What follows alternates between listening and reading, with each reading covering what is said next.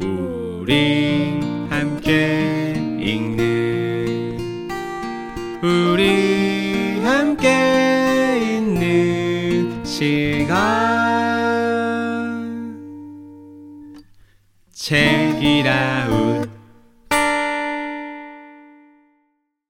10년 동안 매주 하나씩 여행 기사를 써온 여행 전문 기자 강경록 기자가 자신이 발디딘 수많은 국내 여행지 중 40곳을 골라 다듬어 여행 에세이 내밀한 계절을 펴냈습니다.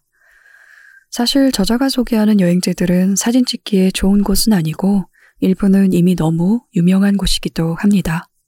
하지만 오랜 경험을 지닌 여행자의 호흡으로 저자는 모두가 아는 곳에서 아무도 몰랐던 이야기들을 발견하고 길어 올립니다. 숲에서 깨달음을, 호수에서 예술을, 마을에서 시간을, 꽃에서 사람을 찾아내는 그만의 내밀한 시선과 조근조근 이어지는 이야기가 소란했던 마음을 미지근하게 다독입니다. 가수 송가인 씨는 이렇게 신비롭고 궁금하고 아름다울 수가 없습니다. 우리가 알지 못했던 것들이나 지나쳐왔던 순간들이 이 책으로 인해 마음 깊은 곳에 새겨지면 좋겠습니다. 라면서 이 책을 추천하기도 했는데요. 어느 계절 어떤 날 어디라도 떠나 깊게 심호흡할 시간을 보낼 곳을 찾는 분이라면 내밀한 계절이 하나의 길잡이가 되어줄 것입니다. 이 광고는 이데일리 출판사와 함께합니다. 책이라 안녕하세요. 책과 함께 세 사람의 일상을 전하는 삼자 대책, 황정은의 아심한 책 2부가 시작되었습니다. 저는 삼자 대책의 한자입니다. 안녕하세요. 그냥입니다. 안녕하세요. 단호박입니다. 네, 반갑습니다.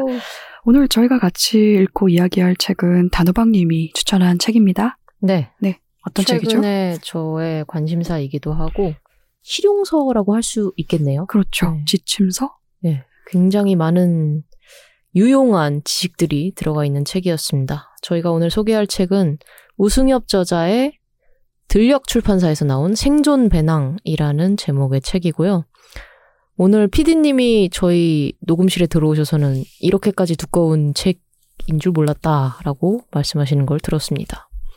상당히 두께가 있는 책이긴 한데요. 읽으면서 그렇게까지 어렵진 않으셨을 거예요. 이렇게 계속 중복되는 내용이 나와 있기도 하고 카테고리별로 정리가 되어 있기 때문에 어느 분야에서 소개했던 게 다시 나오기도 하고 그렇습니다. 책 내용을 간단하게 소개를 하고 어, 저희끼리 한번 이야기를 나눠볼까요? 네. 네. 일단 오승엽 저자는 전작이 재난시대 생존법이라는 제목의 책이 있습니다. 대기근이 온다라는 제목의 책도 냈고요. 지금 유튜브 채널을 운영하고 있고 생존 기술을 유튜브를 통해서 계속 전파하고 있는 중입니다. 우승엽 저자가 전작 재난시대 생존법을 썼을 때 주변 반응이 그렇게 좋지는 않았다고 해요. 비난을 많이 받았다라고 이야기를 하는데요. 그 비난의 이유인 즉슨 우리나라는 그렇게까지 별일이 일어나지 않는다. 그렇게까지 사고가 일어나지 않고 경찰과 정부와 소방시설 뭐 그런 시스템들이 잘 돼 있기 때문에 뭐 여기 책에서 이야기하는 그런 재난은 남의 나라 일이다. 그리고 이렇게 책을 위협 적이게 쓰면 불안감을 조성할 것이다. 음, 이런 이야기를 들었다고 하고요. 그것은 본인들의 본인들이 가진 믿음의 영역이지 그렇다고 뭐 비난까지 할 일입니까? 뭐 실제로 드네요. 비난을 했는지 아니면은 저자가 그렇게 느꼈는지는 저희는 음, 잘 모르는 일입니다. 불안을 조장한다. 네. 음, 하지만 그런 의견이 왠지 있었을 것 같긴 해요. 음, 그리고 이후에 한국에서 지진이 일어난다든지 기후위기로 인해서 사건, 사고가 늘어나면서 생존 기술의 필요성이 더 늘어나고 그리고 생존 배낭을 쓸 필요성을 더 느끼게 되었다 라고 이야기를 하고 있습니다. 책에서 계속 집중하고 있는 부분이 하나 있죠. 이 관심이 좋은 일이나 관심에 비례해서 방법이 많이 공유되는데 10만원짜리 플래시라든가 50만원짜리 배낭이라든가 밀리터리 룩으로 꽉 채워놓은 어떤 음. 고가의 장비들 이런 것들은 그렇게까지 안전과는 어, 관련이 없을 수도 있다. 그렇기 때문에 어떤 생존 배낭이든 없는 것보다는 있는 게 낫고 효율적으로 최소한의 비용으로 얼마든지 생존 배낭을 꾸릴 수 있다라는 것을 강조하고 있습니다. 마지막 프롤로그에 이렇게 이야기하죠. 시작이 반이다. 일단 싸라. 죄송해요. 네. 목적어가 생략되고 일단 싸라고 하는 것 같아가지고 무엇을 그러네. 일단 싸라.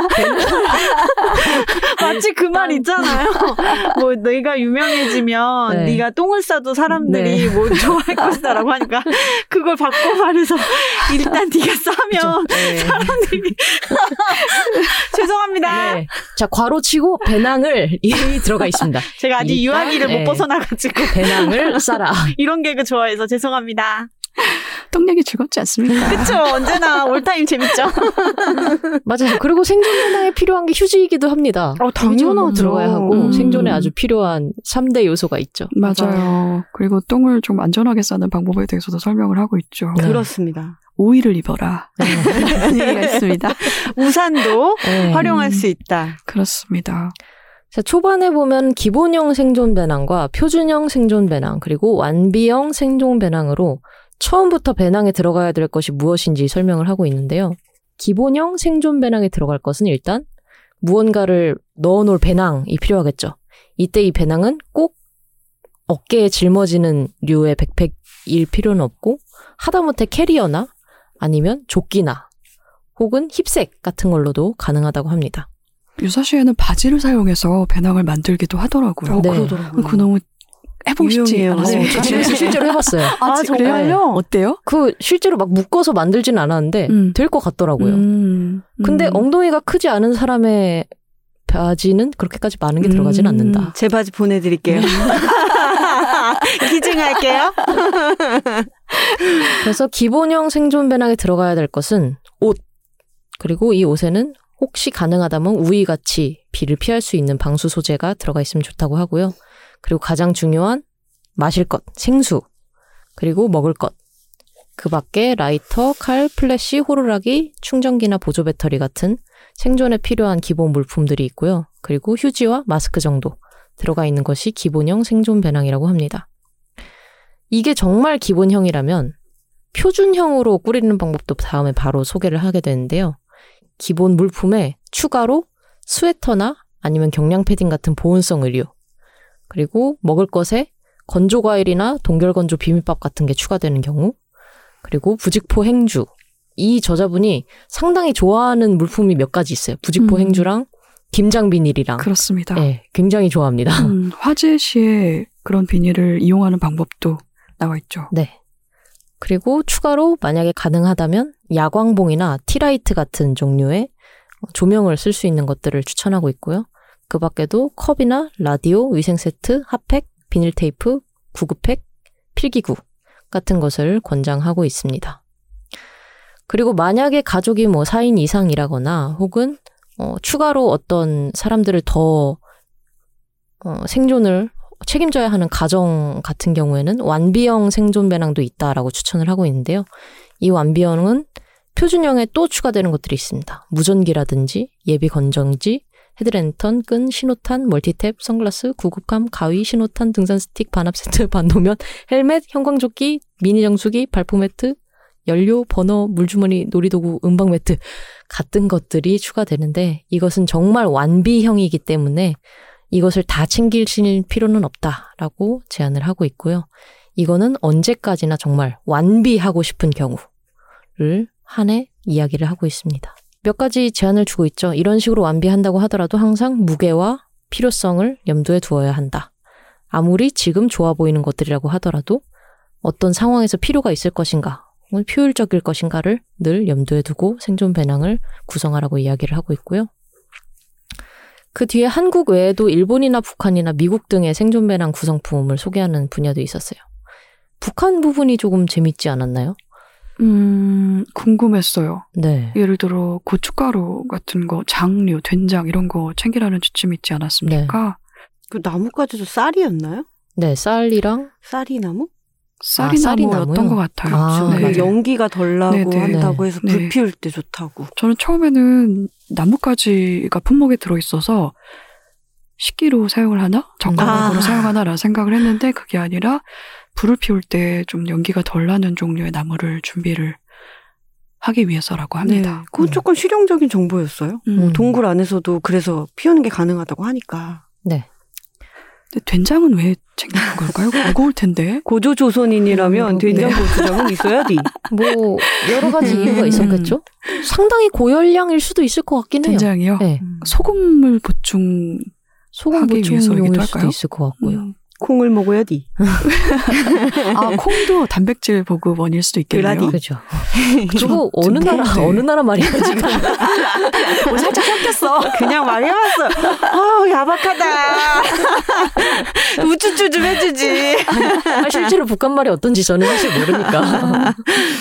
네, 그리고 이런 생존 배낭을 싸는 데 있어서 우선순위를 세 가지를 제안을 하고 있는데요. 첫 번째가 중요도, 두 번째가 활용도, 세 번째가 무게라고 합니다. 그리고 1, 2, 3순위를 정해서 싸라고 조언을 하고 있는데요. 1순위는 정말 필수적인 것들.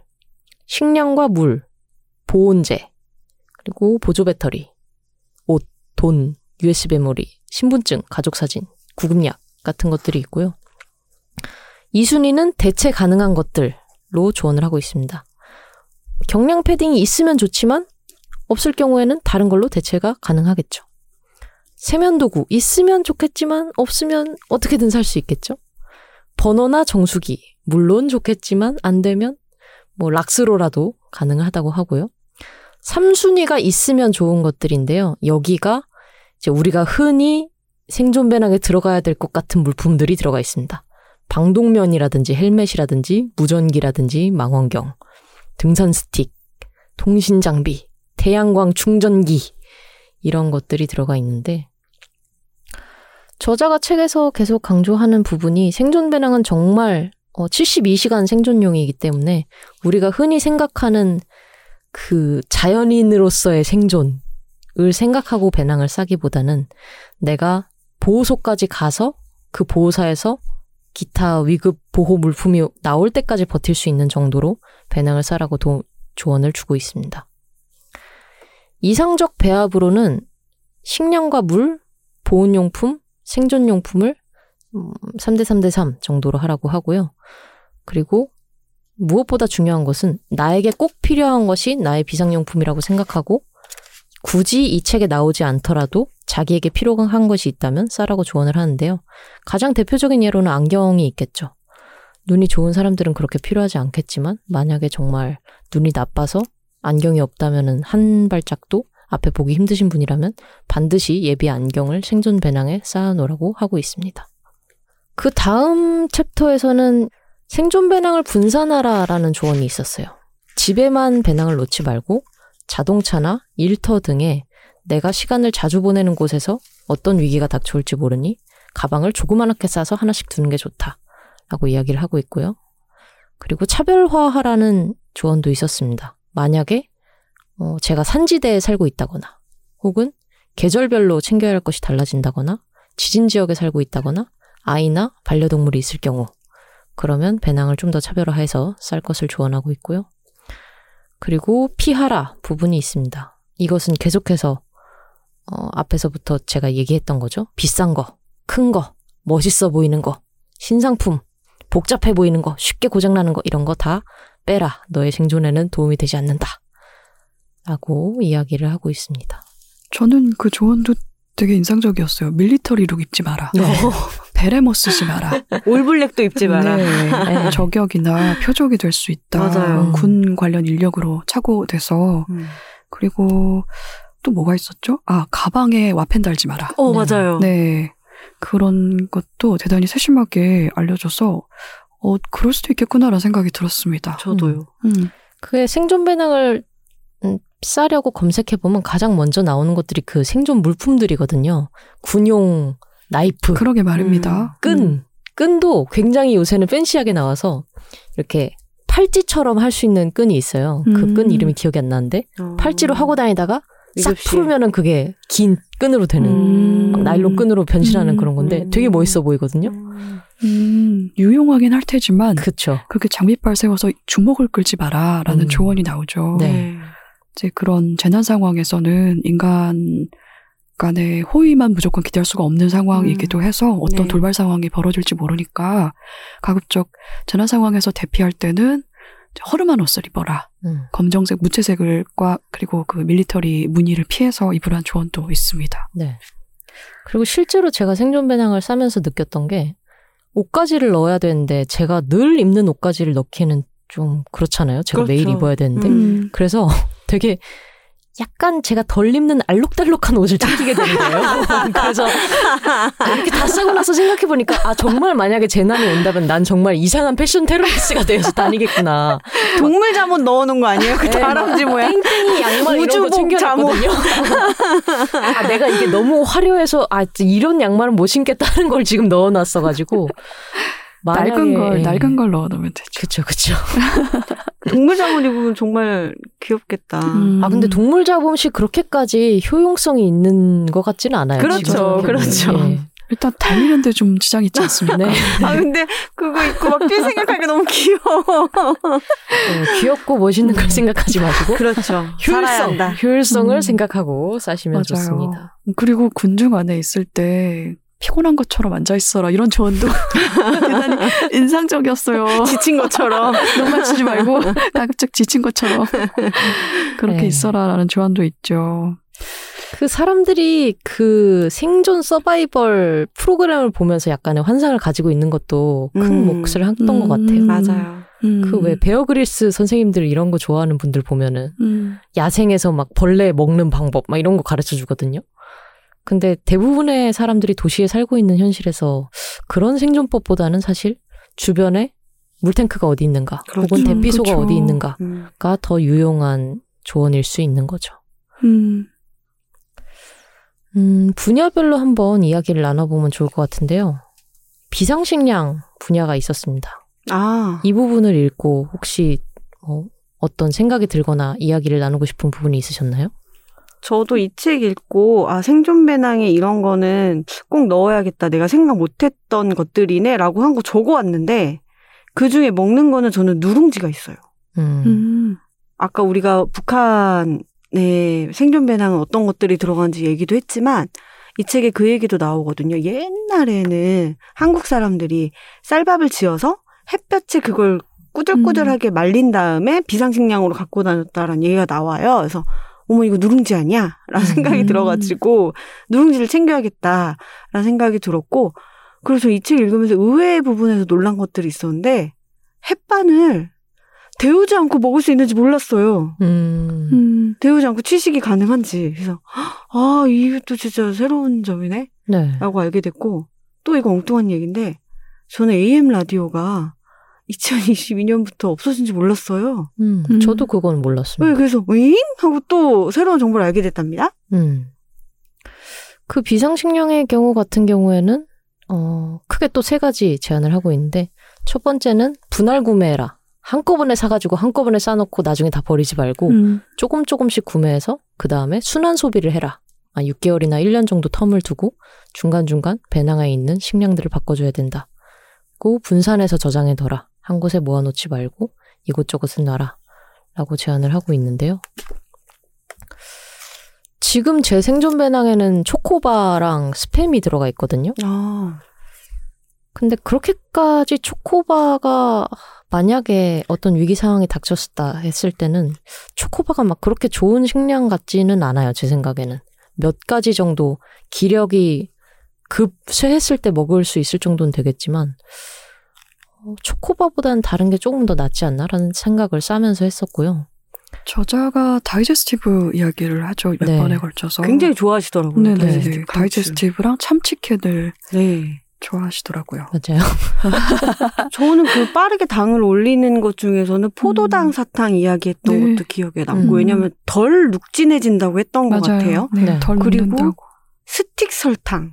예전에 음. 우리 다방에 가면은 이렇게 많이 있던 그 스틱 설탕도 정말 급할 때는 바로 입에 털어 넣을 수가 있을 것 같아서 또 이렇게 당뇨병이라든지 어떤 그런 당 관리해야 되는 사람은 진짜 빠르게 섭취하는 게 필요해서 네. 유용하다고 생각했어요. 음. 그리고 비상식량을 고르는 기준으로는 꼭 뭐 참치캔이나 초코바나 이렇게 정해진 것이 있는 건 아니나 되도록 보존 기간이 긴 것이 좋고 그렇죠. 그런 의미에서 라면은 그렇게 좋지 않다라고 네. 음. 이야기를 하시더라고요. 라면이 6개월에서 잘 해봐야 한 1년 정도고 음. 차라리 라면을 챙길 거라면 국수를 챙기라고 조언을 하고 있습니다. 어, 그것도 오해였습니다. 네. 그리고 열량이 높고 영양가를 좀 생각해서 싸라고 조언을 하고요. 가열하지 않아도 되는 것을 싸라. 라고 이야기를 하고 음. 있습니다. 특별한 도구 없이 먹을 수 있는 것. 캔을 싸놨는데 캔 따는 캔 따개가 없다. 음. 그러면 이제 그것을 붙잡고 줄임배를 잡고 예, 음. 구조를 기다려야 되는 거죠. 그리고 쉽게 물리지 않는 것, 그리고 아이나 노인이나 반려동물을 고려할 것 정도를 제안하고 있습니다. 참치캔 이야기를 아까 했잖아요. 네. 참치캔 중에서도 그게 저는 이 책을 통해서 처음 알았는데 보존 기간이 다르다는 거를 처음 음. 알았어요. 원터치캔. 네. 흔히들 원터치캔에 참치를 먹지 않습니까? 근데 그게 보존 기간이 의외로 짧다고 하더라고요. 음, 그러면 뭐 어떤 캔 요즘에도 그런 캔이 나오나요? 캔따개로 여는 네. 참치캔? 많이 나옵니다. 저자가 이야기하는 참치캔이 그런 캔을 이야기하는 것 같아요. 네. 그리고 제가 다음 생존 배낭을 살 때 고려해봐야겠다라고 생각한 건 기호식품 부분이었는데요. 음. 커피나 술이나 담배를 싸는 것도 좋다라고 이야기를 하는데 그 이유인즉슨 어, 정말 내가 먹어야 하는 기호이기 때문에일 수도 있지만 어떤 경우에는 그것이 화폐처럼 기능을 할 수도 있다. 맞아요. 저도 그거 너무 좋았어요. 음, 네.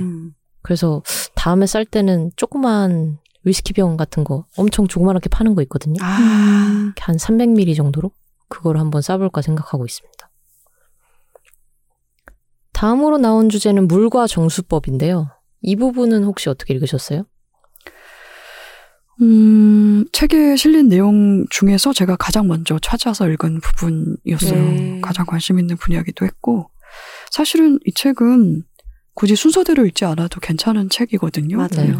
4장, 이게 내용이 4장인데, 그거부터 읽어도 괜찮더라고요. 뭐, 제 주거집뿐만이 아니라 대부분의 집들이 그럴 텐데, 전기가 끊기면 상수도가 작동을 하지 않는 시스템이잖아요. 네. 그래서 물 걱정이 많이 돼서 그 챕터부터 읽어봤고, 그 장을 읽고 제가 민방위 급수시설, 비상 급수시설, 그걸 좀 찾아봤거든요. 네. 두분 어떠셨어요? 찾아보셨나요? 오기 전에 찾아봐야지 하고 안 찾아봤습니다. 저도 네, 저는 찾아봤어요. 네. 찾아봤는데 음, 그 비상시 급수 시설을 인터넷으로 찾아보는 방법도 책에서 안내를 하고 있지 않습니까? 네. 국민 재난 안전 포털에 들어가서 민방위 카테고리로 들어가서 검색을 해 보았어요. 근데 개선할 점이 좀 많더라고요. 음. 그 일단 자기 주소지를 찍고 검색을 해야 결과가 나오는데 안 나오는 경우가 많습니다. 음. 그러면은 자기가 사는 동네 근처로 재검색을 해야 돼요. 음. 재검색을 해야 돼서 이게 서울이 아닌 지역은 하염없이 재검색을 해야 되는 아이고. 경우가 생기기도 하고 저는 이거는 도단위 지도로 한 번에 볼 수 있도록 만들어두면 어떨까라는 생각이 좀 들기도 했어요. 당장 급한데 언제 타자쳐서 그걸 일일이 다 찾고 있습니까? 자기 옆 동네 이름을 다 아는 경우도 별로 없을 수도 있고. 네. 네. 그래서 제가 이 재검색 과정을 겪으면서 이 재난이 발생했을 때 비상시설의 구축이 대부분 서울 중심이라는 걸 다시 한번 좀 알게 되는 계기가 되기도 했고요. 제가 사는 동네가 수도권이잖아요. 수도권이고 게다가 인구가 많은 신도시 근처거든요. 그런데도 이런 비상시설이 많이 부족했습니다. 음.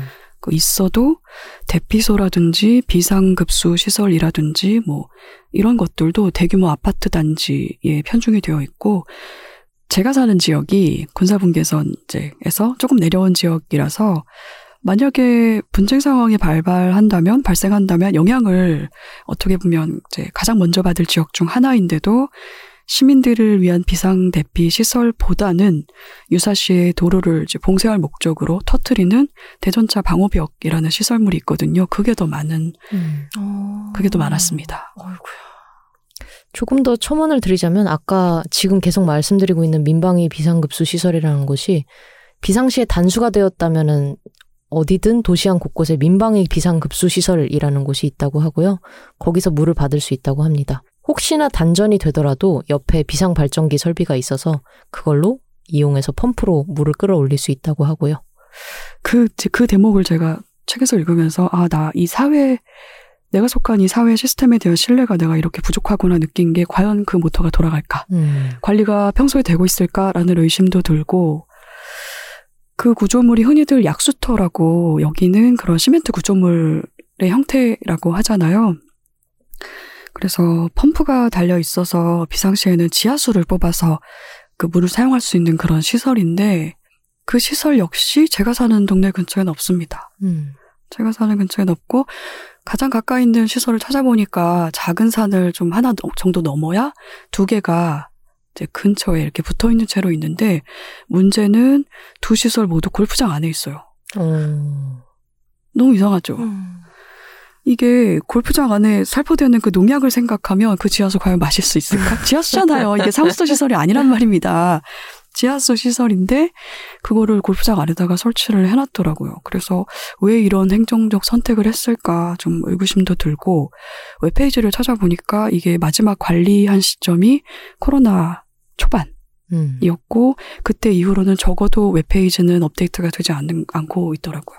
음. 뭐 현장에서는 약수도 같은 데 가면 그 수질 체크 그 보드에 체크가 돼 있잖아요. 제가 그 장소를 가보진 않아서 현장에선 체크가 어떻게 되고 있는지 모르겠지만 어쨌든 웹페이지에서는 관리가 안 되고 있는 상황이었습니다. 그리고 조그맣게 첨언이 되어 있는데요. 만약에 이 민방위 시설을 찾기 어려울 경우 도시 안에 있다면 안심하고 마실 수 있는 물이 어디에 있는지 미리 알아두는 것이 좋다라고 이야기를 하고 있는데요. 아파트나 건물 내 물탱크나 수도배관, 야외 수조 같은 곳에서 식수를 찾을 수 있다고 합니다. 그리고 제가 가장 물 분야에서 도움이 되었던 거는 락스로 식수를 음. 정화하는 방법이었는데요. 물 1리터에 락스 4방울. 30분 동안 기다리고 락스 냄새가 나면 어느 정도는 살균이 되었다는 뜻이고요. 락스 냄새가 안 나면 다시 4방울을 투입하고 30분이 지나서 그래도 냄새가 안 나면 오염이 너무 심하니 버리라고 합니다. 이것만 기억하면 전 될 것 같아요. 1리터에 4방울. 음.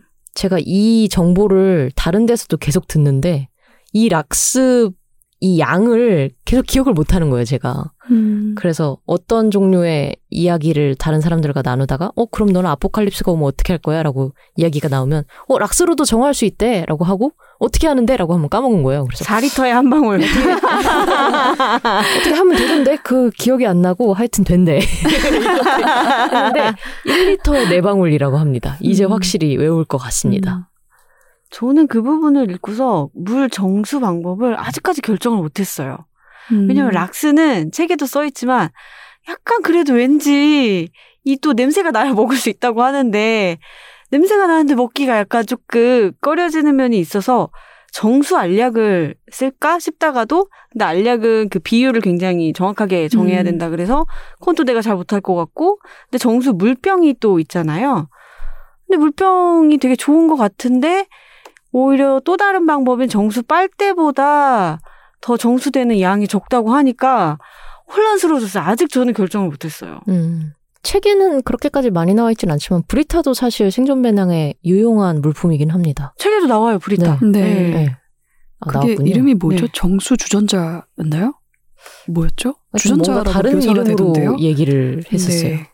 주전자였던 것 같은데. 음. 근데 사실은 그게 브리타가 용량이 꽤 있어서 가정용에서 사용하는 브리타 같은 경우는 배낭에 고리기엔 좀 용량이 그게 크기가 크지. 않습니까? 그 맞아요. 필터만 챙겨야죠. 음. 필터가 어차피 이렇게 맞아. 깔때기 같은 필터도- 곳에다가 끼우는 거잖아요. 음. 근데 이제 필터가 그게 이제 영구적으로 쓸 수 있는 필터가 아니라서 이것은 72시간 생존을 어, 염두에 둔 생존 배낭이기 때문에 72시간 이동하는 동안 브리타 주전자까지 배낭에 오, 오.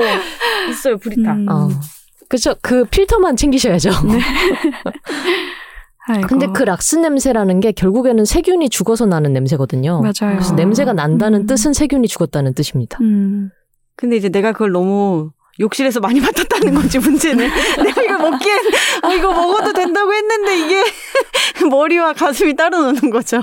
네. 수영장에 가면 수탉에 마시지 않습니까? 이미 경험 있으시잖아요. 어, 요즘 수영장에 락스 냄새 안 나요, 그렇습니까? 선생님. 어, 그러면 세균이 안 죽었다는 뜻 아닌가요? 좀 요즘에는. 다른 방식으로 정수를 한다고 아, 하더라고요. 그래요? 약간 뭐 전극분해? 뭐 요런 식으로. 아, 네. 그렇구나. 안 간 지 너무 오래돼가지고. 그렇군요. 저는 락스에 대한 무한한 신뢰가 있기 때문에 음, 아, 정말요? 저도 그런 편이에요. 네. 음. 아, 근데 한 가지 오. 유의할 점. 그 뭔가 화학 성분이 첨가된 락스는 사용해서는 안 된다고 합니다. 어, 맞아요. 네. 네. 그 유한 양행에서 나오는 가장 기본적인 락스 네. 그것이 제일 좋습니다. 오리지널 락스. 그 한 1.8리터에 진짜 싸거든요. 뭐 음. 2,000원도 안 되는 걸로 제가 기억을 해요. 그래서 약간 락스를 제가 신봉하는 면이 있어서 이것에 음. 더 집중하게 되는 것 락스 같습니다. 좋죠. 음. 그리고 오장이 비상용품과 보온용품에 대해서 나왔는데 이 부분은 저는 그냥 음 그렇구나 하면서 넘기면서 봤습니다. 다만 보온용품의 중요성에 대해서 책에서 이야기를 해줘서 저도 약간의 경각심을 가지게 됐어요. 음, 대피소에 가더라도 어쨌든 몸을 항상 따뜻하게 해야 되기 때문에 몸을 따뜻하게 덮일 수 있는 옷까지는 꼭 생존 배낭에 챙기라고 조언을 음. 하고 있습니다. 경량 패딩 같은 거 추천하더라고요. 네. 음, 그리고 음, 보온용품 중에서는 저자가 자주 언급하는 게 음박 매트. 오, 네, 저. 혹했어요. 네, 저도요. 네, 저 이거 갖고 저는 싶어요. 저는 김장 비닐. 아. 전 김장 비닐에 꽂혀가지고 아, 김장 비닐, 김장 비닐 넣어놨습니다. 그리고 음박 매트도 꼭 있어야 될 것 같아요. 그게 그 꽤 많은 용도로 사용이 되더라고요. 그러게요. 비상시엔 텐트로도 사용할 수 있고. 김장 비닐도 텐트로 사용할 수 아, 네, 있습니다. 그러네요. 그리고 이 음박 매트는 더울 때도 쓰고 추울 때도 맞아요. 쓴다고 해서 네. 네. 음, 가장 기본적인 물품으로 사용할 수 있죠. 저 최근에 햇빛이 정말 장렬하고 있지 않습니까? 네. 저희 집 창문이 남향하고 서향이라서 아, 온종일 태양볕을 받아요. 그래서 그러네요. 음박 매트를 사서 바깥에 붙여버릴 거라는 아. 책 고민을 요즘 이 책을 읽다가 말고 바깥에서는 진지하게. 너무 굉장한 집이 되지 않을까요? 그죠 그 예전에 나이트 눈뽕 얘기하셔놓고 앞집에 사람이 아직 들어오지 않았어요. 아무도 입주하지 않았어요. 아직. 좋은 정보입니다. 네. 아, 오해할 뻔. 근데 바깥에서 보면 좀 무섭긴 하겠네요. 저는 6장의 경계 경보 및 대피 부분도 굉장히 좋았는데 너무 음, 좋았어요. 저도, 저도 진짜 유용해요. 음, 도시인으로서는 가장 좋은 체크 가이드가 아닐까 그러게 싶어요. 말입니다. 그 노래 이야기가 인상 깊지 않았습니까? 오, 네, 정말요. 네, 재난 상황에서 다 같이 대피할 때 노래 부르는 게 도움이 된다. 그리고 실제 사례로 예전에 9.11 테러 네, 때. 9.11 테러 때 대피하는 모건스탠이었나요? 네. 직원들이 한꺼번에 대피할 때 노래를 부르면서 이동했다는 사례가 나오기도 하죠. 무슨 노래 부를까 한 번쯤 생각해 보게 되지 않으셨어요? 그러게 말입니다. 음, 무슨 노래가 좋을까요? 모두가 알고 있는 노래가 좋지 않을까요? 저는 지난번에 양현 선생님 나오셨을 때 언급을 해서 그런지 다시 만난 세계 음. 아, 맞죠? 노래 네. 제목이 그 노래가 생각이 어떻게 나더라고요. 부르는 거였죠? 어떤 노래였죠? 그런 표정으로 물어보시면 멍석 비비지 마십시오. 연기가 너무 부족했나 봐. 근데 저는 어떤 사람과 위기 상황에 빠질지 모르기 때문에 음. 다시 만난 세계는 사람을 좀 탈 것 같습니다. 음, 그러게요. 그 노래를 모두가 알까라는 생각이 알만한 노래는. 뭐 생일 축하 노래 이런 걸 부르면서 가야 되지 않을까. 이 부분에서 제가 좋았던 거는 민방위 경보가 일어났을 때 TV 자막 방송에도 송출 기준이 있다고 하더라고요. 음, 화생방 경보 같은 경우에는 노란색 배경에 검은색 글씨라고 하고요. 음. 경계 경보 같은 경우에는 청록색 바탕에 흰색 글씨라고 하고 공습 경보는 빨간색 바탕에 흰색 글씨 라고 합니다. 그 배경 색만 보고서도 어떤 경보가 일어난지 알 수 있다고 하고요. 음, 앞으로 어떤 빨간 배경을 보게 되면 저는 바로 공습 경보를 떠올리게 될 것 같습니다. 자막 크기를 실제로 캡처를 해서 올려놨는데 화면의 2분의 1 이상으로 이 공습 경보를 알려줘야 된다고 하더라고요. 그래서 실제 화면을 보면 굉장히 크게 나오고 있습니다. 실제 사례죠. 네. 울릉군 지역에 공습 경보가 발령됐을 때의 사- 화면을 지금 넣어놓고 있네요. 방송사들 사이에서 공유되는 지침인 건데 문제는 일반 시민들이 이거를 많이 알지 못하는 것 같아서 음. 저도 막상 일이 벌어지고 나서야 그런 지침이 있다는 걸 알았거든요. 네. 더 많이 홍보가 되어야 할 것 같습니다. 그리고 어, 저 같은 경우에는 이, 부, 이 부분도 인상 깊었는데 어떤 재난이나 사고가 일어났을 때 순식간에 메신저가 먹통이 될 수 있다. 그러니 사용 빈도가 낮은 앱도 혹시 모르니 음. 가족들 간에 연락을 위해서 깔아둬라. 라는 조언이 있었는데 이 부분은 제가 진짜 생각하지 못했던 부분인 것 그렇죠. 같아요. 저는 최근에 어떤 일도 있었냐면 저희 집에 지금 인터넷이랑 TV가 계약 기간이 다 돼가지고 제가 재계약을 앞두고서 TV를 끊을까 말까를 고민을 하고 있었어요. 근데 요즘에는 집에 TV가 있어도 그런 케이블을 보지 않고 OTT를 보는 용도로 TV를 이용하는 사람들이 많다고 하더라고요. 그래서 저도 요금을 아낄 겸 그렇게 할까 생각을 했는데 최근에 저희 지역에도 이제 막 경보가 울리고 이런 일들이 있었어요. 근데 저도 모르게 반사적으로 9번 틀어 이렇게 되더라고요. 음. 친구한테 9번 틀어봐. 왜냐면 재난 주간 방송사기 때문에 이게 정말 정말 큰 재난 시에 내가 인터넷도 안 되고 핸드폰도 쓸 수 없다고 하면은 정말 TV를 음. 의존하게 되겠더라고요. 그래서 어 TV를 내가 끊지 못하겠다. 그러니까 음. 유튜브로 내가 라이브를 보는 것과는 또 다르다. 이런 생각이 들어서 이게 재난 주간 방송 이 프로그램 자체가 되게 중요하다는 생각을 하게 됐어요. 그렇습니다. 그래서 권력의 언론 장악 시도가 얼마나 위험한 일인지도 생각을 해볼 수가 있겠죠. 그렇습니다. 요즘 한창 진행 중 아닙니까? 네, 음. 지켜라 공영방송. 저자는 근데 텔레비 이 책을 통해서는 텔레비전보다는 라디오를 어 맞아요. 더 중요하게 이야기를 하고요. 저는 음, 이 책에 실린 내용을 통해서 제가 가진 아이폰 기종이 라디오를 수신하지 못한다는 걸 알았습니다. 그러게요. 아, 저런. 네, 요즘 최근에 출시된 제품들은 수신이 가능하다고 하더라고요. 저는 확인해 봤습니다. 됩니다. 음, 어, 이어폰 꽂아야 되는 건가요? 그래서 생존 배낭에 이어폰을 넣어 놨습니다. 아, 저는 그래서 휴대용 라디오를 하나 사려고 해요. 이 책을 읽고. 음, 저도요. 네. 근데 그 이야기도 놀랍지 않았습니까? 이어폰이 꼭 있어야 되고 그게 안테나 역할을 한다는 것도 맞아요. 재밌었어요. 음. 그리고 책에서 혹시 가능하다면 공기계를 넣어놓는 것도 좋다라고 어, 맞아요. 제안을 하고 핸드폰이요. 있습니다. 네. 저는 구형 핸드폰을 어떻게 처리해야 될지 좀 마땅하지 않아서 일단은 갖고 계속 있는데 이 책 읽고 어 그래 가방에 넣어두면 좋겠다라는 생각을 했습니다. 음, 특히 핸, 그 예전에 나온 휴대폰 탈착 아니 배터리 탈착식 휴대폰이 되게 용이하다고 하더라고요. 음. 그리고 그 충전기 챙기는 것도 잊지 마시기 아. 그럼요. 예. 음, 젠더도 네 예, 내 예. 핸드폰에 맞는 걸로 챙기시고 저는- 멀티탭도 네. 음. 저도 일단 재난 내가 대피를 해야 되는 재난 상황일 경우에는 전기 제품을 사용 전기 제품에 대한 기대는 버리자는 생각을 하고 아. 있어요. 음. 좀 재난의 규모를 좀 크게 생각하는가 음. 봅니다. 저는. 아. 저는 제가 대피소까지 가는 상황으로 시뮬레이션 하기 때문에 72시간. 음, 대피소에서는 전기가 중요합니다. 음. 그래서 멀티탭을 챙겨놨습니다. 맞아요. 그럴 수 있죠. 음, 근데 말씀하신 그 두 가지 경우를 다 생각해야 되는 것 같아요. 음, 72시간용도 있고, 음, 72시간 내에 내가 돌아올 수도 있지만 정말 장기로 길어질 수도 있으니까. 그러게 말입니다. 맞아요. 그리고 대피 유용한 대피 장소 중에는 본인의 집도 분명히 있어요. 맞아요. 네. 네. 듣던 중 반가운 소리. 어, 의외로 집이 안전할 수 있다. 음. 집이 사실은 안전합니다. 음. 근데 음. 만약의 경우에 이제 공습 같은 경우는 다 같이 대피소로 가야 되기 때문에 이런 것들이 필요한 건데 싸놔서 나쁠 것은 없다. 맞아요. 음, 가장 음. 먼저 뭘 싸든지 일단 싸놔라. 음. 시작이 반이다. 또, 또 수로를 또, 목적어를 또 뺐군요. 생존 배낭을 싸라. 무조건 싸라. 또 좋았던 부분을 일단 얘기를 해보자면, 대피 매뉴얼이 256쪽에 나와 있는데요. 대피할 때 1번, 먼저 행동하라. 대부분의 음. 사람들은 연기가 난다거나 뭔가 사건이 일어날 것 같을 때 눈치를 보면서 행동하지 않는데 누구보다 먼저 행동할 것을 조언하고 있고요.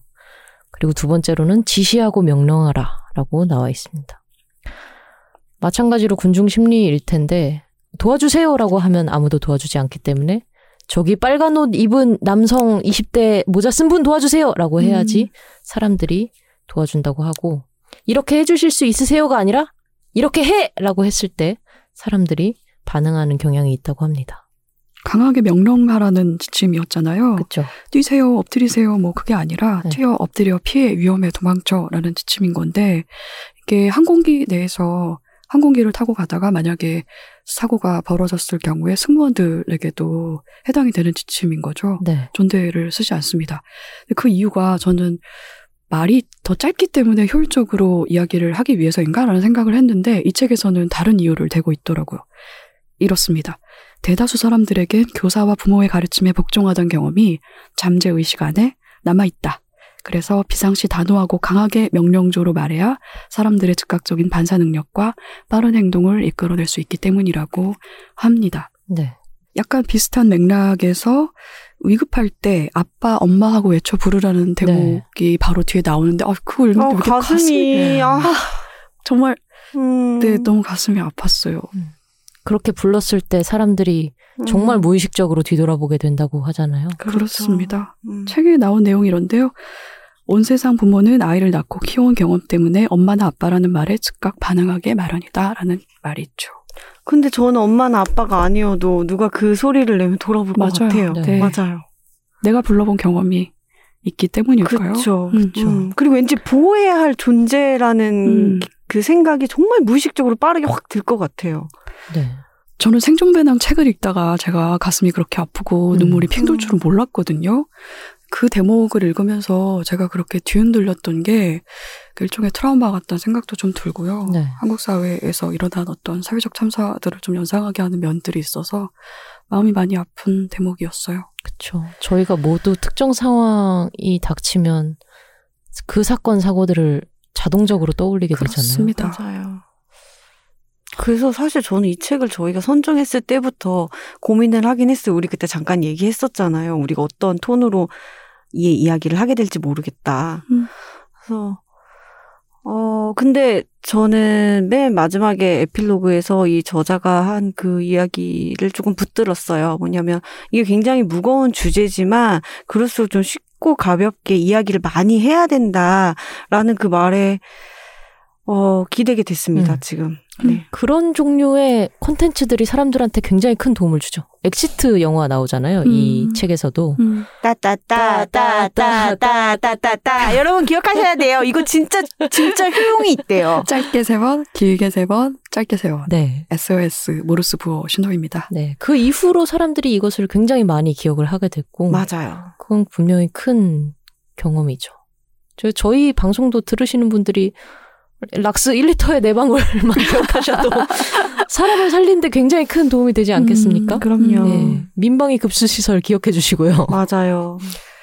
저는 저자가 그런 의미에서 이런 예외적인 이런 상황을 마냥 두려워하고 그러다 보면 막상 상황이 닥쳤을 때 단념하게 된다는 거잖아요. 포기하게 네. 되고 그러지 말고 일상에서 연습을 해보자는 제안도 흥미로웠습니다. 이분은 아이들과 그런 일을 주기적으로 한다는 거잖아요. 주기적으로 비상식량 먹는 날을 정해서 이제 소진을 한 번씩 해보고 또 짐을 지고 도보로 긴 거리를 이동을 해보기도 하고 그런 훈련 방법 중에 이제 산행도 있는 거죠. 하지만 그 부분을 읽으면서 저는 네. 또 상상을 하게 되었답니다. 그 아이들은 무슨 기분일까? 제 말이요. 그러기도 했는데 최근에 어느 나라였죠? 그 경비행기 추락해서 아이들만 살아남은 사건이 있지 않았습니까? 외국에. 아, 네, 기억납니다. 네, 그 사건에서도 아이들끼리 그 정도로 길게 심지어는 막내가 한 살이었는데 살아남을 수 있었던 것도 평소에 할머니가 그런 것들 많이 알려줬다는 거 아니에요. 확실히 비상시에 도움이 된다. 네. 그리고 이 생존 배낭이 언급된 사례로는 동일본 대지진 이후로 대도시에 사는 일본인들이 걸어서 집까지 가는 연습을 주기적으로 해본다는 이야기가 이 책에 실려 있잖아요. 네. 다른 데서도 제가 접한 이야기이기도 했거든요. 음. 다시 들어도 참 마음이 아픈 네. 이야기였어요. 이 책의 맨 뒷부분에 인터넷이 통하지 않고 내가 고립되었을 경우에 지도를 보는 것이 도움이 된다 하고 음, 전국 지도를 이제 첨부로 넣어놨는데요. 그 솔직히 근데 지도 quality가 너무 좋지 않습니다.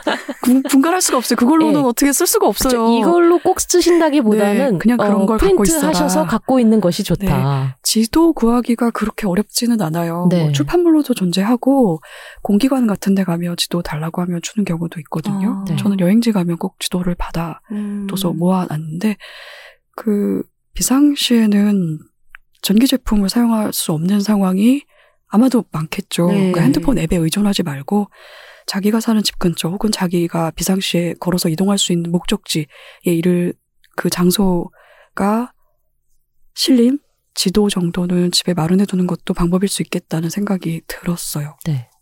제가 회사에서 집까지 검색해 봤더니 한 6시간 반 걸으면 도착하더라고요. 걸어서 예. 음, 그래서 6시간 반을 걷는다는 어, 생각으로 다니면 가능은 하겠다. 걸어 걸 수 있죠. 네. 저도 파주에 처음 이사 왔을 때 제일 처음에 한 일이 서울 동생들이 사는 집까지 걸어서 걸리는 시간을 계산을 했거든요. 음. 근데 자유로를 따라서 강을 건너는데 7시간 정도가 걸리더라고요. 어, 걸을만 하다. 하지만 그거는 이제 평시인 거고 네. 재난 상황에서는 뭐 더 걸릴 수도 있겠죠. 그렇죠. 그리고 약간 걱정이 되기도 했어요. 제가 진짜 길치라서 네. 길에 표지판을 보고 갈 수는 있을 텐데 까딱 잘못하면 제가 또 다른 길로 가버리거든요.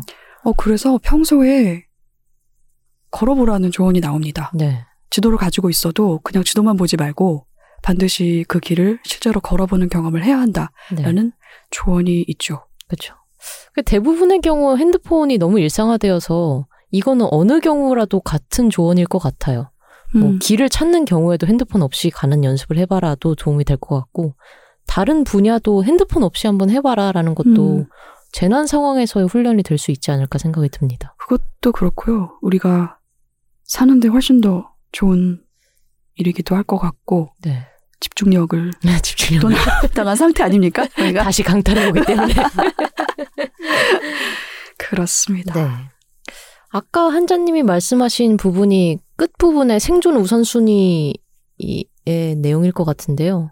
생존하기 3단계로 3단계가 비상식량과 장비와 쉘터, 즉 배낭을 꾸린다든지 준비를 한다든지 물품을 준비한다든지 같은 게 있다면 2단계가 생존 기술과 지식인데 가장 필요한 건 기술이나 지식이나 장비가 아니라 생존 의지와 행동이라고 합니다. 지금 371쪽인데요. 이 모든 배낭을 갖춰놓고 지식을 알고 있다고 하더라도 생존 의지를 가지고 행동하지 않으면 소용이 없다. 가장 중요한 것은 의지와 행동이다. 라고 이야기를 합니다. 사람들이 어떤 종류의 사건이 일어났을 때 당장 패닉에 빠지기 때문에 음, 활동을 하지 못하고 그 자리에 멈춰 있게 되거나 손쉽게 행동하지 못하는 경우가 많은데 일단은 의지를 가지고 그 자리를 벗어나거나 당장 행동하라고 이야기를 하고 있습니다. 근데 그렇게 이야기를 하지만 사실 저도 확신은 없거든요. 음. 어떤 종류의 사건이 일어났을 때 내가 과연 먼저 의지를 가지고 행동할 수 있을 것인가? 그 자신감은 사실 없어요. 그러게 말입니다. 네. 뭐 닥쳐보지 않았으니까 나의 생존 의지를 내가 시험 당할 만한 상황까지는 그래도 겪어본 적은 없는 것 같거든요. 네. 그래서 막상 상황이 닥치면 또 어떨지 모르겠지만 저도 이 책을 읽- 읽으면서 그 생각을 했어요. 이런 위기가 닥쳤을 때 내가 과연 저자가 이야기한 것처럼 생존 의지를 의지 삼아서 음. 살고자 내가 얼마큼의 노력을 할 수 있을 것인가라는 생각을 좀 하게 되더라고요. 그래서 그 중 하나 방법 중에 하나가 이제 노래하라였죠. 합창, 합창을 같이 같이 노래를 불러라. 합창, 네, 합창하라. 근데 정말 또 저는. 그 힘을 어, 믿고 있어요. 그리고 실제로 될 것 같기도 해요. 합창이요? 네. 네, 그럴 것 같아요. 네. 그러면 두 분은 아직 생존 배낭을 안 싸신 거죠? 아직 그렇습니다. 아, 그러면 혹시 어떤 걸 넣을지 미리 생각을 좀 해두셨나요? 네. 이 책 읽으면서 했죠. 음, 뭐뭐가 있었나요? 이 책 읽으면서 이제 새삼스럽게 알게 된 것만 적었어요. 기초적인 거뭐다 빼고 식량 이런 거 당연하니까 빼고 새롭게 알게 된 것은 모자. 음.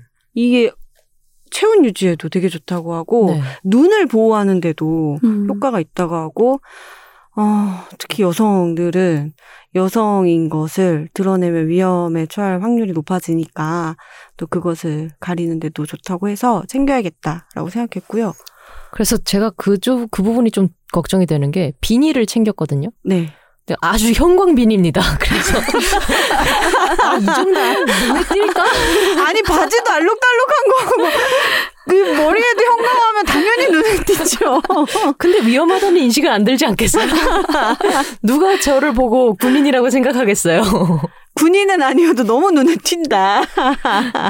네, 또 뭐가 있었나요? 어 그리고 의외로 호루라기. 아 음. 이거 음. 정말 가볍고 작지만 데시벨이 굉장히 크니까 유용하겠다라고 네. 생각을 했고요. 호루라기 두 개에 천 원 다이소에서 팝니다. 아 좋습니다. 음. 그리고 이거는 고장도 잘 안 나잖아요. 네. 그래서 너무 좋고 플래시 같은 경우에는 집에 손전등이 하나 있어야 된다고 계속 생각을 했는데 저도 뭐를 사야 될지 몰랐어요. 근데 이 책에서 정말 구체적으로 팁을 줘가지고 맞아요. 직렬로 연결되는 것이 좋고 리튬 건전지가 음, 네, 더 좋고 AA 간다. 네. 그 누액도 음. 거의 없다고 하고 그리고 어, 까먹었다. 자세한 이런저런- 사항은 책을 네. 통해 확인하시라고 하시죠. 아 AA 사이즈가 좋다고 하고 음. 어, 이런 식의 이야기들이 있어가지고 사는데 도움이 많이 됐고요. 그것도 그리- 있었어요. 이런저런 기능 첨부된 거 사지 마라. 맞아요. 자극적 단순한 기능에 집중된 제품을 준비해라. 라는 맞아요. 이야기도 있었죠. 저희가 또 그런 거에 혹하지 않습니까? 막 멀티. 17가지 들어있는 멀티 나이프 이런 거. 너무나 뼈를 탁 때렸던 게 그렇게 되면 그 하나가 고장 났을 때 여러 가지 기능을 다 못. 쓴다라는 음. 말이 "헉, 그렇구나 생각 못했어 라는 지점이 있었습니다. 음. 그 외에 또 이야기하자면 어 저는 의외로 필기구 음. 아 맞아 이거는 진짜 대체가 안 돼. 음. 라는 생각이 들더라고요. 정말 어 일행이랑 연락을 쪽지로 주고받아야 할 때가 있잖아요. 통신도 안 되고 같이 있지 않고 떨어져 있으면 이럴 때 필기구와 이 필기구를 고정할 테이프 이거 정말 꼭 필요하겠다라는 생각을 했고요. 비닐봉투 아까 단호박님도 김장봉투 얘기하셨지만 쓸 때가 정말 많더라고요. 그리고 마스크도 있어야겠다고 생각했고 저는 또 가슴이 뭉클했던 게 그거였어요. 아, 그 위기 상황에서 사람들이 가족 사진을 챙기는구나. 어, 근데 음. 가족 사진 정말 중요합니다. 나중에 어. 가족을 찾을 때도 맞아요. 반드시 필요하고. 음, 저그 생각 정말 추워도 못했었어요. 네. 음. 그래서 아, 그것도 있어야겠다라는 생각을 했고, 의외로 또, 아, 중요한데 빼먹을 뻔 했네? 라고 했던 것들이 모기약, 양말, 이런 것들이 있고, 시계, 아날로그 시계도 있어야겠다는 생각을 했고, 장갑도 그렇고요. 우리가 또 얘기해야 될 게 책이 있더라고요. 음. 음, 그 어떤 책 챙길지 전 생각해 봤는데 저라면 의외로 평소에 읽는 책의 종류와 소- 조금 다른데 시집 이나 음. 그림책, 아 그림책은 자주 보죠. 그리고 의외로 기도책을 음. 볼것 같고 묵상록 뭐 이런 거 있잖아요. 그런 거 가지고 갈 것 같고 그리고 약간 생각을 떨치려고 이런 책 가져갈 것 같아요. 책에 예로 나온 거 이제 목공서적인데 음. 저 같으면 이제 뭐 재봉에 대한 책이라든지 손뜨개 책이라든지 이런 거 좀 현실을 살짝 털어내려고 이런 책 챙길 것 같습니다. 이상입니다. 음.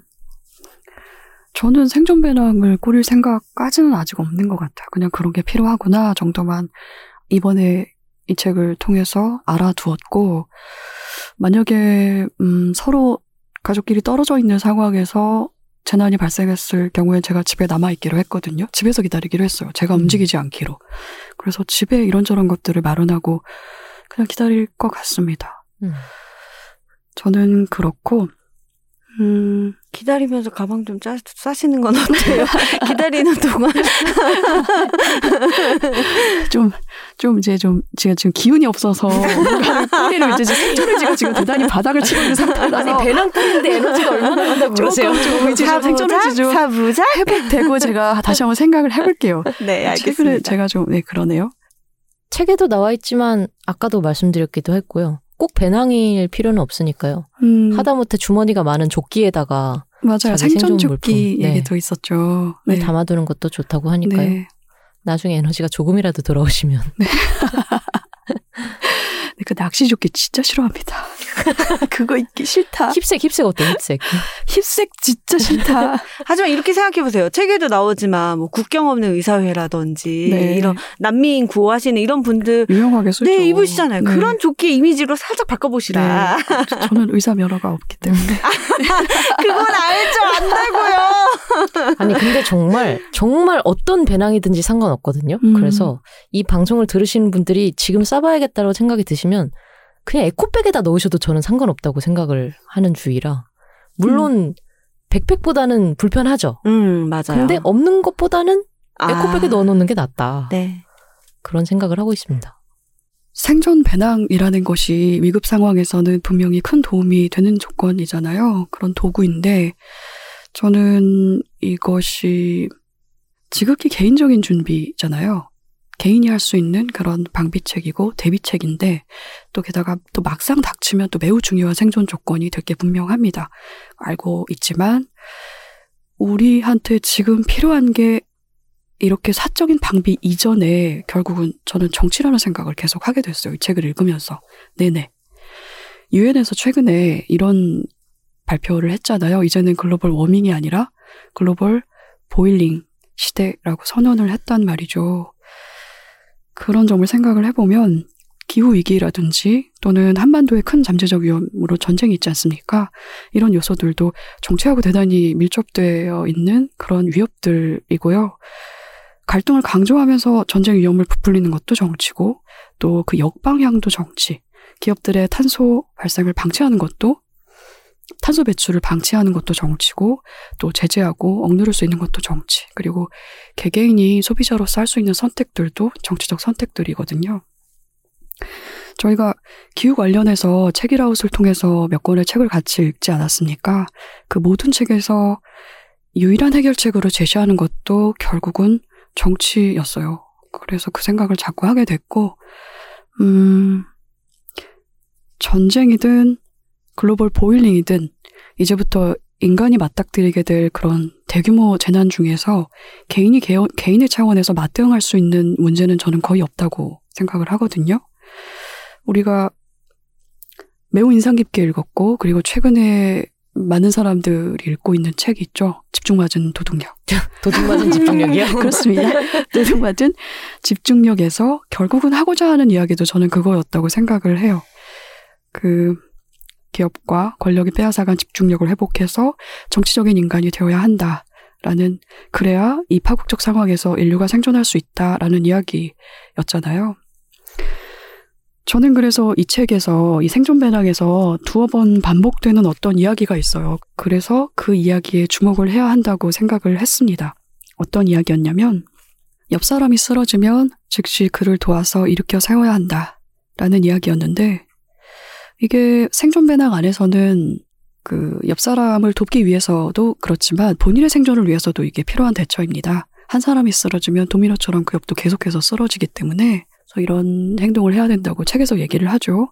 그 의미뿐만이 아니라 여러모로 지금 이 거대한 재난들을 앞두고 있는 이 상황에서 그런 태도야말로 우리 각자에게 필요한 정치의 근본이 되어야 한다는 생각이 저는 좀 들었고 필요한 장소에 작고도 충실한 어떤 꾸러미를 각자 중요한 준비하는 것도 물론 중요하지만 물론 중요하고 그리고 그 배낭을 사용하지 않기 위해서라도 각자가 보다 정치적인 존재가 되어야 하는 것 아닌가라는 생각을 책을 읽는 내내 저는 했어요. 네. 맞습니다. 뭔가 재난 상황이 닥쳤을 때 개인이 할 수 있는 일은 정말 한계가 있기 때문에 이 책의 의의가 있다면 그럼에도 불구하고 개인이 할 수 있는 일을 해놔라, 준비해놔라 정도일 것 같고요. 이 재난이 일어나지 않도록 사전에 방지하는 것은 우리가 이 책뿐만이 아니라 다른 경로를 통해서라도 꾸준히 생각을 해봐야 될 문제라고 생각합니다. 책에 그 내용도 있었죠. CPR 하는 방법. 음, 그것도 알아두시면 매우 좋을 것 같습니다. 갑자기 뜬금없이 떠올랐네요. 그리고 뒤에 재난의 그 가지수 경우를 이야기하는데 외계의 침략도 있었거든요. 네. 그래서 그거 보면서 또, 아유, 근데 외계가 침략하면 정말 아무것도 할 수가 없네라는 생각을 잠깐 했었습니다. 소행성 음. 충돌도 나오지 않나요? 네. 음, 뭐 그것도 우리가 진짜 아무것도 할 수 없죠. 음, 뭐 생존배낭 싸둔다 정도? 알겠습니다. 책 추천하실 게 또 있지 않으셨어요? 한 권이에요? 아니요, 그거만 아, 하겠습니다. 네. 그러면 오늘 책, 어, 독서 모임은 이 정도 하는 걸로 할까요? 네, 저 마지막으로 진짜 단말마 같은 한마디만 할게요. 네. 우리 아까 정치 이야기 했지만 같이 이게 two track으로 가야 되거든요. 개인의 대비와 우리가 바꾸려는 노력도 해야 되는데 저 정말 반려동물과 함께 사는 사람으로서 반려동물과의 대피 방식도 우리가 이거 대안을 마련해야 된다고 그렇습니다. 생각해요. 이 네. 책 보면 네. 우리나라는 대피소에 함께 갈 수가 없어요. 맞아요. 그런데 미국 같은 경우에는 대피소에 함께 들어갈 수 있음은 물론이고 어, 주한 미군이 한국에 있는 미국 국적 사람들을 비상시에 대피시킬 때 자국으로 대피시킬 때 반려동물도 같이 데려가도록 지침이 이미 정해져 있다고 하는데 지금 대한민국에 지금 반려인구가 몇인데 이거 너무 후진적이다. 이것도 바꿔 나갑시다. 네. 음, 좋습니다. 반려동물에 대한 이야기가 책에 물론 나와 있긴 하지만 그렇게까지 그 긴 내용으로 알려주고 있진 않아서 반려동물과 함께 사시는 분들은 정말 필요에 맞춰서 다시 한번 자기의 생존 배낭을 생각해 보시는 게 도움이 될 것 같습니다. 근데 이 책- 책에서 말을 많이 할 수가 없어요. 왜냐면 그렇죠. 없으니까 아무것도 없으니까. 없어. 이거밖에 할 얘기가 없어 진짜 못 네. 간다. 아니 뭐 사료를 챙겨라 이런 것은 있었죠. 그게 또 급할 때는 사람이 먹을 수도 있다는 이야기가 덧붙여가지고 맞아요. 우리 함께 이렇게 사는. 존재예요. 함께 사는 존재라고요. 이렇게. 되게, 되게 반려동물과 같이 사는 분들 같은 경우는 재난 시에는 그냥 같이 집에 있을 수밖에 없지 않나라는 생각이 저는 들기도 했어요. 음. 책에서 권하고 있는 최선의 방법은 문을 열어두는 것 네. 그리고 목줄을 풀어두는 것 정도더라고요. 저거 되게 중요하다고 생각했어요. 이번에 수해 엄청 음. 났잖아요. 우리가 그걸 평소에 알고 있었더라면 위급 시에는 빠르게 대피하면서 대피하는 길에 아이들 문을 열어줘야 된다라는 걸 우리가 미리 이렇게 공유를 하고 있었어 얼마나 좋았을까 음. 그런 생각이 많이 들었습니다. 그리고 가족 사진을 챙기실 때 반려동물과 함께 사시는 분들은 반려동물의 사진을 챙기는 것도 중요하다고 합니다. 그렇습니다. 그렇게 나중에 혹시 다시 찾아야 할 때 사진이 굉장히 중요, 중요한 자료가 되기 때문에 그것도 꼭 잊지 마시기 바랍니다. 감사합니다. 자, 그러면은 책 독서 모임은 이 정도로 하는 걸로 할까요? 네. 예, 다음 네. 책은 무슨 책이죠? 네, 다음에 저희가 함께 읽을 책은 은설한 저자가 쓰고 위즈덤 하우스에서 출간된 친구를 입양했습니다. 부제로 피보다 진한 법적 가족 탄생기입니다. 음, 네, 다음번에는 이 책을 같이 읽을 예정이니 같이 하실 분들은 미리 읽고 와주시면은 어, 더 즐겁게 모임에 참여할 수 있을 것 같습니다. 그러면 이제 방송을 들은 분들의 소감과 의견을 들어볼까요? 네. 지난 시간에는 김현수 작가님과 소설집 너무나 많은 여름이에 대해서 이야기를 나눴습니다. 그리고 삼자 대책에서는 매우 예민한 사람들을 위한 상담소를 읽었는데요. 먼저 음, 야심한 책에 남겨주신 댓글입니다. 팟빵의 몽키 샤워 님이 남겨주셨어요. 방송 잘 들었어요. 두 소설가님의 이야기 주고받음이 좋았습니다. 사실 이토록 평범한 미래 책이 어려웠는데 작가님 이야기 들으니 다시 읽어보고 싶어졌어요. 낭독회도 참여해보고 싶네요. 작가님의 이야기 잘 들었습니다. 라고 남겨주셨고요. 니나니나님인가요? 네. 니나니나님이 듣는데 눈물 나네요. 너무 좋습니다. 라고 남겨주셨습니다. 저희도 김현수- 너무 좋습니다. 김현수 작가님 좋아하시는 분들이 많은 댓글을 남겨주셨습니다. 그렇습니다. 네, 주르 주르 주르님의 댓글입니다. 조합 미쳤다. 최애와 최애가 만났다. 느낌표 표표표표표표. 아껴드릴 거예요. 유유유. 정말 위로 많이 받았어요. 개인적으로 많이 힘든 시간을 보내고 있는데 선물 같은 방송 정말 감사드려요. 덕분에 나뭇잎이 바람에 흔들리는 모습 한참을 들여다봤네요. 김현수 작가님, 황정은 작가님 사랑해요. 책읽아웃 음, 사랑합니다. 하트 하트 음, 하트. 하트 하트 하트 감사합니다. 나뭇잎이 바람에 흔들리면서 빛이 그 사이로 들어가는 그 일본어 단어가 뭐였죠? 木漏れ日. 木漏れ日. 한국어로 볕뉘라고 아, 하죠. 우와 변리가 그 말이었군요. 네. 우와 선물 같은 방송이라고 해주셔서 음, 감사합니다. 고맙습니다. 이런 선물 같은 방송이라고 이야기해 주셔야지 그게 선물로서 완성이 되는 것 같아요. 그러니까요. 네.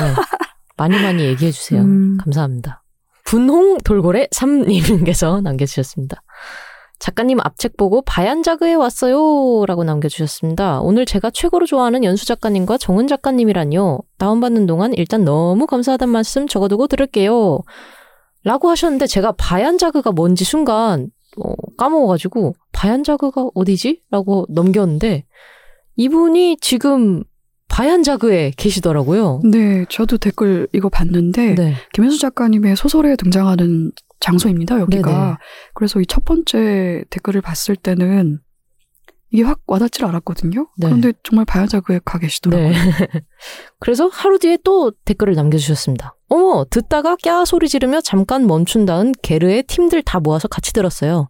그 김에 숲으로 된 성벽 여주인과 같이 왔어요. 바얀자그. 안 그래도 정은 작가님과 연수 작가님 다 여기 오셨던 분들이라며 이번에 특별 소개해드렸는데 책방 이름 나와서 너무 떨리게 좋아서 모여서 같이 다섯 번 반복 청취했다는 음, 이런 이런 우연과 연이 또 있군요. 너무 너무 반갑습니다. 네. 너무 즐거우셨을 것 같아요. 네, 그 숲으로 된 성벽이 김해에 있는 책방인데 거기서 정말 가슴 따뜻한 환대도 받고 또 많은 이야기도 듣고 왔거든요. 정말 좋은 경험이었습니다. 지금쯤은 한국에 오셨는지 궁금합니다.